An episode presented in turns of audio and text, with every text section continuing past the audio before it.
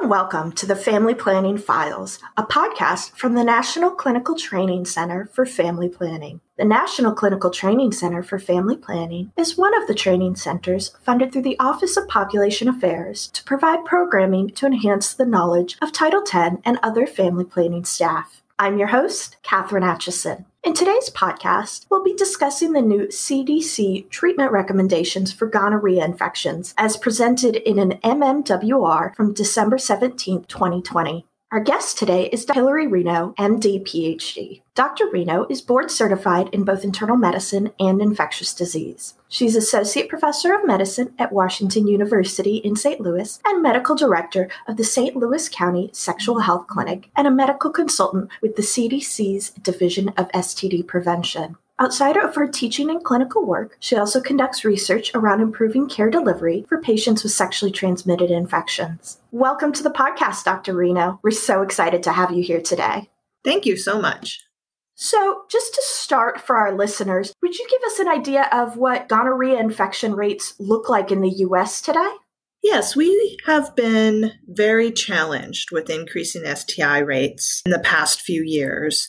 And unfortunately, because of the pandemic, we're a little behind in getting our 2019 surveillance data. We expect it'll be out soon, but we can at least look at data that comes up through 2018. And we know in 2018, about 500,080 cases of gonorrhea were diagnosed in the United States. That represented actually a 63% increase since 2014. So, a pretty big increase in our gonorrhea cases in the US. We know that even with the delayed surveillance reports from 2019, that no doubt that increase is continuing. And as well, with the effect of the pandemic, you might expect that perhaps other infections, like we've seen with flu, would be decreased, but we can't assume that with STIs. And it'll probably be a long time until we figure out the full effect of the pandemic on our STI rates. What we also know we're seeing in case reports is an increased reporting of some of the complications of gonorrhea, like disseminated gonococcal infections, are being seen in clusters in different parts of the country. And disseminated gonorrhea needs IV ceftriaxone management. So it's a little more complicated than your kind of run of the mill gonorrhea, uncomplicated infections. But as our rates of gonorrhea increase, these types of complications are going to be seen more frequently. And something that's kind of been in the news around STDs for the past few years are issues around antibiotic resistance as well. How big of a problem is antibiotic resistance in gonorrhea and treating gonorrhea in the US at the moment? Right. Well, we have certainly been concerned about resistant bacteria in the United States. And in efforts to form plans around combating antibiotic resistance, leading scientific organizations and our Department of Health and Human Services have looked at this problem. And in doing that, they ranked gonorrhea in the top five of potentially antibiotic resistant bacteria of concern. So that really tells us that resistant gonorrhea is expected to be an issue in the United States. We have not seen the super highly resistant strains of gonorrhea here in the US that have been seen in places like the United Kingdom and Scandinavia or even Japan and other countries in Southeast Asia. We have, however, had gonorrhea that's been resistant to azithromycin. One outbreak that was uh, highly followed and published was in Hawaii. We've also had one instance of a strain of gonorrhea that was resistant to our usual treatment with ceftriaxone that was discovered in Nevada. Luckily, those outbreaks and then that one cephalosporin resistant gonorrhea strain did not spread further, wasn't found again. So that's the good news. But the bad news is the threat is real and it's here. We are also essentially just left with one class of antibiotics to treat gonorrhea, one class that's approved. And because the best of those types of antibiotics is the IM ceftriaxone, that's an injection. So that makes it difficult for some people to get quick and easy access to treatment for gonorrhea because our choices are so limited. So, in mentioning that gonorrhea and gonococcal infections are in that top five list of antibiotic resistant prone infections, is it because Neisseria gonorrhoeae is particularly prone to developing antibiotic resistance and, and why? And which antibiotics are no longer considered effective treatments? Those are really good questions. So let's actually take a step back and think about how we know this information. So the CDC sponsors multiple clinics in the United States as part of GISP, which stands for Gonococcal Isolate Surveillance Project. And so GISP has been in place for many, many years. At these clinical sites spread throughout the country, each month they collect samples of gonorrhea that are tested for antibiotic resistance. So this gives us a really good picture of what gonococcal resistance patterns have looked like year after year after year. And what we know from that is that there's some antibiotics that have been used in the past that really are not helpful now in treating gonorrhea because resistance is so prevalent in our gonorrhea strains. An example of this would be penicillin. So, penicillin was one of the first antibiotics used against gonorrhea, pretty much right after it was discovered. And unfortunately, we saw that gonorrhea developed resistance to penicillin. Nowadays, at least from the 2018 GISP data, we know only about 48% of gonorrhea strains have susceptibility to penicillin. So you might think, oh, 48%, that's an awful lot. And it is if we knew when we were seeing a patient if their gonorrhea was susceptible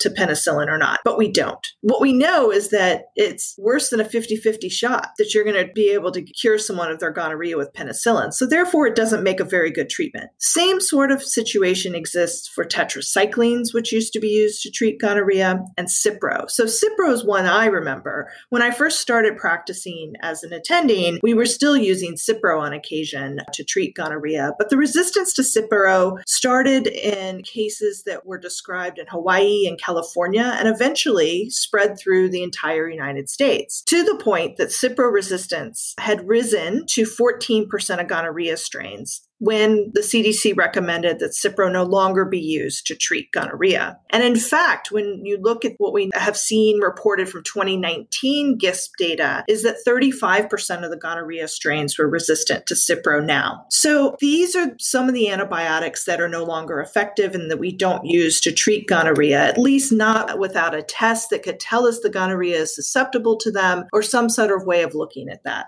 How is gonorrhea resistant and how does it become resistant to antibiotics? Well, first of all, genetic changes in the bacteria will enable antibiotics to become less able to bind or affect the bacteria, so therefore less likely to kill it. That's the general principles of antimicrobial resistance. Specifically with gonorrhea and with cephalosporins, there is a protein called PBP2 that's used by the antibiotic to bind to the gonorrhea. Once it's bound to the gonorrhea, the antibiotics then prevent that protein from coming together on the gonorrhea surface. And as a result of that, holes form in the gonorrhea and it dies. So that's how the antibiotic uh, cephalosporins kill gonorrhea by binding that protein. So some gonorrhea have proteins that cephalosporins can't bind to. They've evolved them, or maybe they've acquired that genetic material from other bacteria that it's found with, and these gonorrhea are resistant. So that protein that's coded by the bacteria that are resistant can then share the genetic coding with other gonorrhea strains that can then also become resistant to cephalosporins. So that's how gonorrhea is so prone to developing antibiotic resistance is that it has this ability to exchange genetic material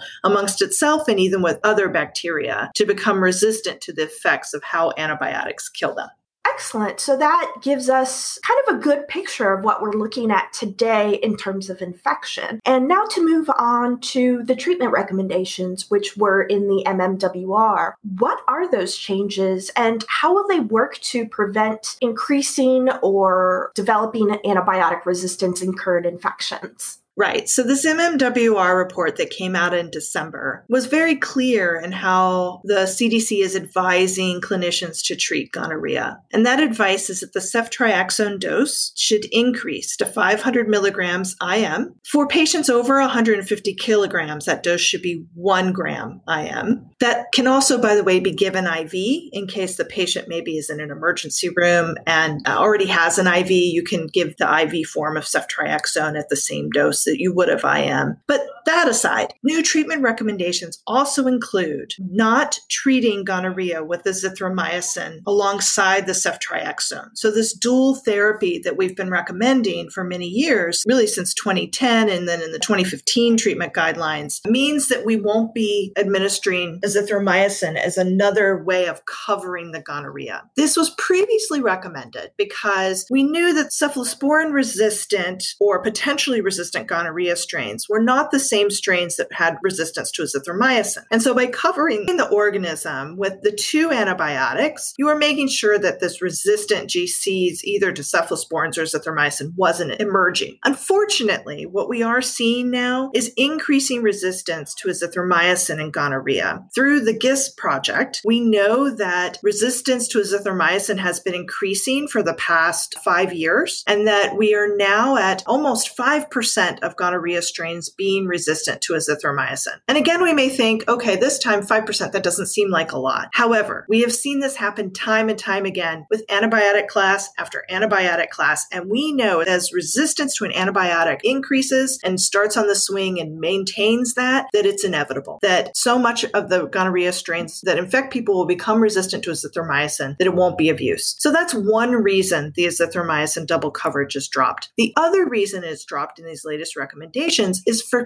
concerns about antimicrobial stewardship. Remember, we talked about how there are many other different concerning organisms when it came to antibiotic resistance, including multi drug resistant gram negatives that can cause severe sepsis and death. And also, interestingly, strep pneumoniae is one example, as well as Shigella, a GI bug. These are organisms that cause infections. Strep pneumo can cause really severe pneumonia in people, even when it's pan susceptible. But we're seeing increased azithromycin resistance in these organisms. And so, if there's not much use to adding azithromycin to gonorrhea treatment, we should be smart about how we apply our antibiotics and really be good stewards. That's what we call antimicrobial stewardship. And that means the double covering of GC is not giving us an advantage in treating gonorrhea, and we don't want it to contribute to increased azithromycin resistance and other bacteria that cause disease. So that's the major reasoning behind us moving just to ceftriaxone to treat gonorrhea. The reason for the increased dose is that we're very concerned that gonorrhea, especially in the pharyngeal site, is treated and cured. And we know that that's achieved once you get over the minimum inhibitory concentration, MIC. That's the level of antibiotic in the tissue that can kill the bacteria. And you stay over that level for a period of time. We know with, with gonorrhea, we need to stay above above that MIC level for 20 to 24 hours. Based on some modeling studies, that is better achieved with 500 milligrams of ceftriaxone as opposed to 250 milligrams of ceftriaxone. So the goal there is to make sure that we're killing off the gonorrhea so that any organisms that could be even minimally resistant are dying off and not able to replicate or share their advantage, right? So that's the goal, and that's what we're talking about when we talk about preventing increased antibiotic resistance. And that leads us really well into our next question. Obviously, we have listeners from all sorts of clinical sites. They all have their own protocols, but many of them are starting to implement procedures like extragenital testing, tests of cure, or treating contacts without first testing. How do these changes affect these procedures, and what do the recommendations mean in these cases? So let's approach this and first talk about extragenital sites, and then we'll talk about the test to cure that the MMWR report mentions. And then we'll talk about expedited partner therapy. So with these recommendations, these changes in treatment to ceftriaxone 500 milligrams IM for uncomplicated gonorrhea is the same, whether that site of infection is the urethra, the endocervix, from a vaginal swab at the pharyngeal site or the rectal site. So So that uncomplicated gonorrhea treatment is the same at all sites. We know we need to do extragenital testing because in certain populations, if we don't, we miss up to 80% of STIs, especially in cisgender men who have sex with cisgender men and in transgender persons. Extragenital testing is essential. There is some indication that in certain cisgender men who have sex with cisgender women and in cisgender women who have sex with cisgender men, that occasionally extragenital testing is warranted. Always if someone has symptoms, sore throat, pain with bowel movements, or discharge discharge from the rectum, they should get an extragenital test. Recommendations on screening at extragenital sites for what can be termed heterosexual patients do not exist. We don't recommend general screening there. But nevertheless, sometimes patients receive extragenital testing. And for those patients as well, this is the standard therapy for this uncomplicated gonorrhea. So, the other issue when it comes to this MMWR report and mention of extragenital sites is this concept of a test of cure at the pharyngeal site. So, there's a difference between test of cure and retesting. Retesting of patients with STIs three months after they have been diagnosed with an STI is recommended across the board for everyone who has had an STI. Why is that? Because we know they're at increased risk of another STI in the 12 months after their initial infection. There's lots of evidence showing that. So that's called a retest. We're retesting not because we're concerned about treatment failure, but we're concerned about someone being reinfected because STIs exist in their sexual network and they have an increased risk of reinfection. Test of cure refers to retesting a patient who had a positive test in STI, retesting them at that same site in a shorter time period to make sure that they didn't have treatment failure. We do test to cure in pregnant women who have gonorrhea or chlamydia, largely because we're concerned about reinfection and the impact that can have on a pregnancy. But for the MMWR recommendations that include a test to cure for anyone with pharyngeal gonorrhea at 7 to 14 days, this is being recommended to determine if there has been treatment failure because we know that there are potentially problems with how ceftriaxone penetrates the pharyngeal tissue and its ability to completely completely treat the gonorrhea. When we look at the evidence for test of cure, there's a few issues. One is that it's hard to get patients to come back. So understand that doing a test of cure for anyone, you might lose people and getting them to come back. There was one study in LA that looked at a large cohort of cisgender men who had pharyngeal gonorrhea and found only about 26% of them were able to come back for that test of cure for their pharyngeal gonorrhea. So this may be a low yield effort, first of all. Second of all, the recommendation for that test of cure cure is in a window of 7 to 14 days after treatment. There's some evidence that indicates because these nucleic acid amplification tests are so, so sensitive that they actually pick up genetic material from dead organisms. So they could be positive, but there's actually no transmission that can happen. So this is a form of a false positive. We know that unfortunately this can happen. And probably when you look at about 13 days in one study that I reviewed, about 90 95% of people with pharyngeal gonorrhea would be negative at that time point. Um, actually, let me clarify that was uh, urogenital gonorrhea, not pharyngeal gonorrhea. There's very few studies that have looked at um, how long dead genetic material from gonorrhea persists in the pharynx. Should you do a test of cure at seven days for someone with pharyngeal gonorrhea and it comes back positive, you don't know if that is from leftover genetic material or actual infection. And so, what we would probably recommend recommend at that point is to encourage them to have no sexual contact and to come back at 14 days, where you would do another gonorrhea test with a NAAT test, but also if you have available, send a culture as well, because that'll tell you if there's live organism and if there's any concerns about antimicrobial resistance. The other approach to this is if you're going to recommend a test to cure for pharyngeal gonorrhea, do it at 14 days. That's still within the MMWR report recommendations, just at the end of their 7 to 14 day window when we know that most people will have cleared that genetic material from the dead organisms. So, we've talked about extragenital site treatment and we've talked about the test to cure for pharyngeal GC. So, let's talk about the impact of this report on expedited partner therapy. When it comes to gonorrhea expedited partner therapy, we enter a little complicated of an area. So the dose of Cefixime that used to be recommended as an alternative therapy for gonorrhea was 400 milligrams. But like the ceftriaxone dose, it needed to increase to ensure that we stay above that MIC long enough. So Cefixime now is recommended at 800 milligrams, one time dose for gonorrhea treatment. Again, an alternative therapy because of the difficulty of getting oral cephalosporins into the pharyngeal tissue and killing gonorrhea. It is recommended as an alternative only if IM ceftriaxone is not available and really available, not just you're pretending it's not available and you want to give someone a pill. No, it is really not available. So I'll come back to an example when I used Cefixime to treat a patient with gonorrhea recently, but let's go stick with the EPT for now.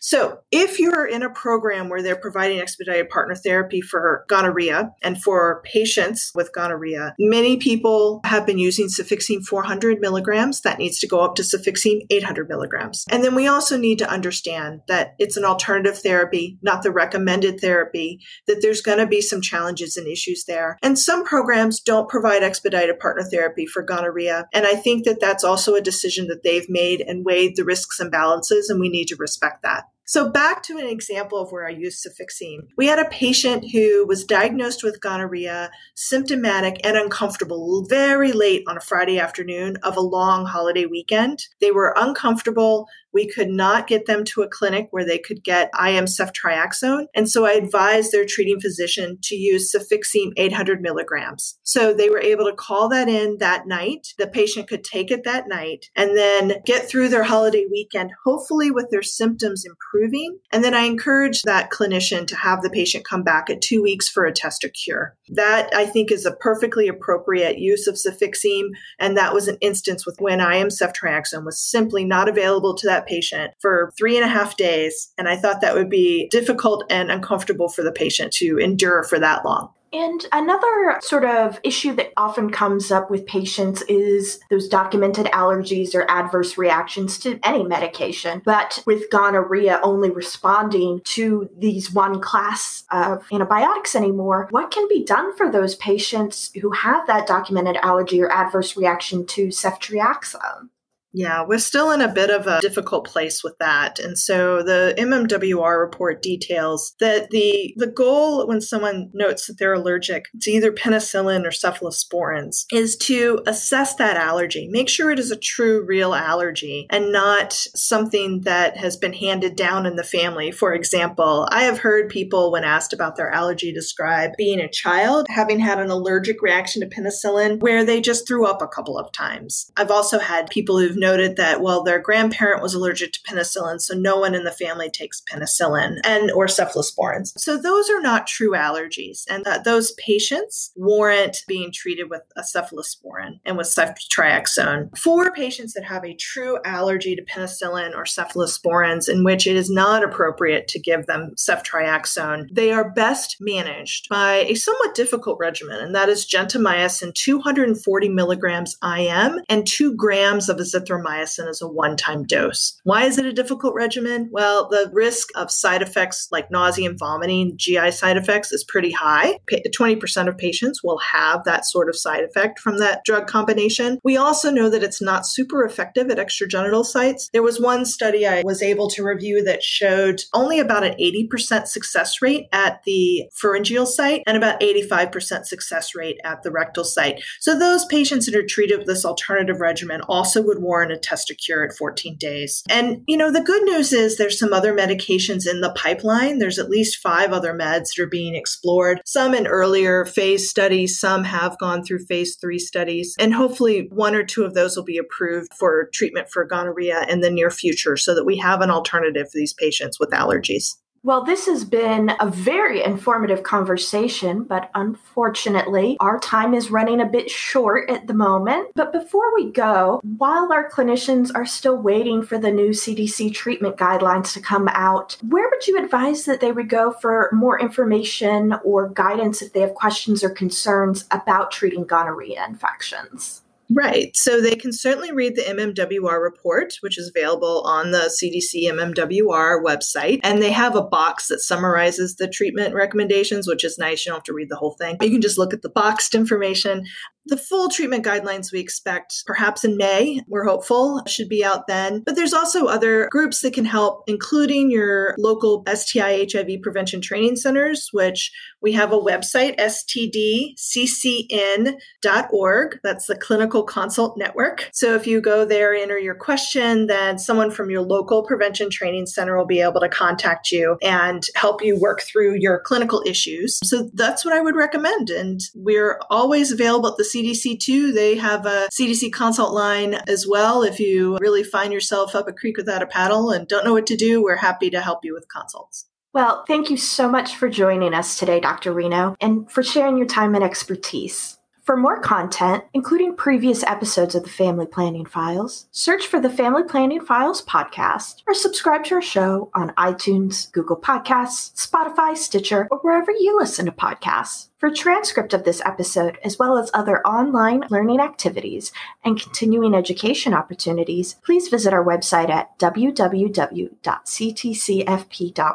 You can also follow the National Clinical Training Center for Family Planning social media on Twitter at NCTCFP, all lowercase, and sign up for a monthly newsletter, Clinical Connections, on our website. This training is supported by DHHS Grant Number 5 FPTPA 006029-03-00. The contents of this podcast solely represent the views of the speakers and do not necessarily reflect the official positions of the Department of Health and Human Services or DHHS, Office of the Assistant Secretary of Health or OASH, or the Office of Population Affairs or OPA. No official support or endorsement of DHHS OASH, and or OPA for the opinions described in this podcast is intended or should be inferred. Theme music written by Dan Jones and performed by Dan Jones and the Squids. Other production support provided by the Collaborative to Advance Health Services at the University of Missouri Kansas City School of Nursing and Health Studies. And finally, thank you to our listeners for tuning in today. We hope that you'll join us next time for another episode of the Family Planning Files.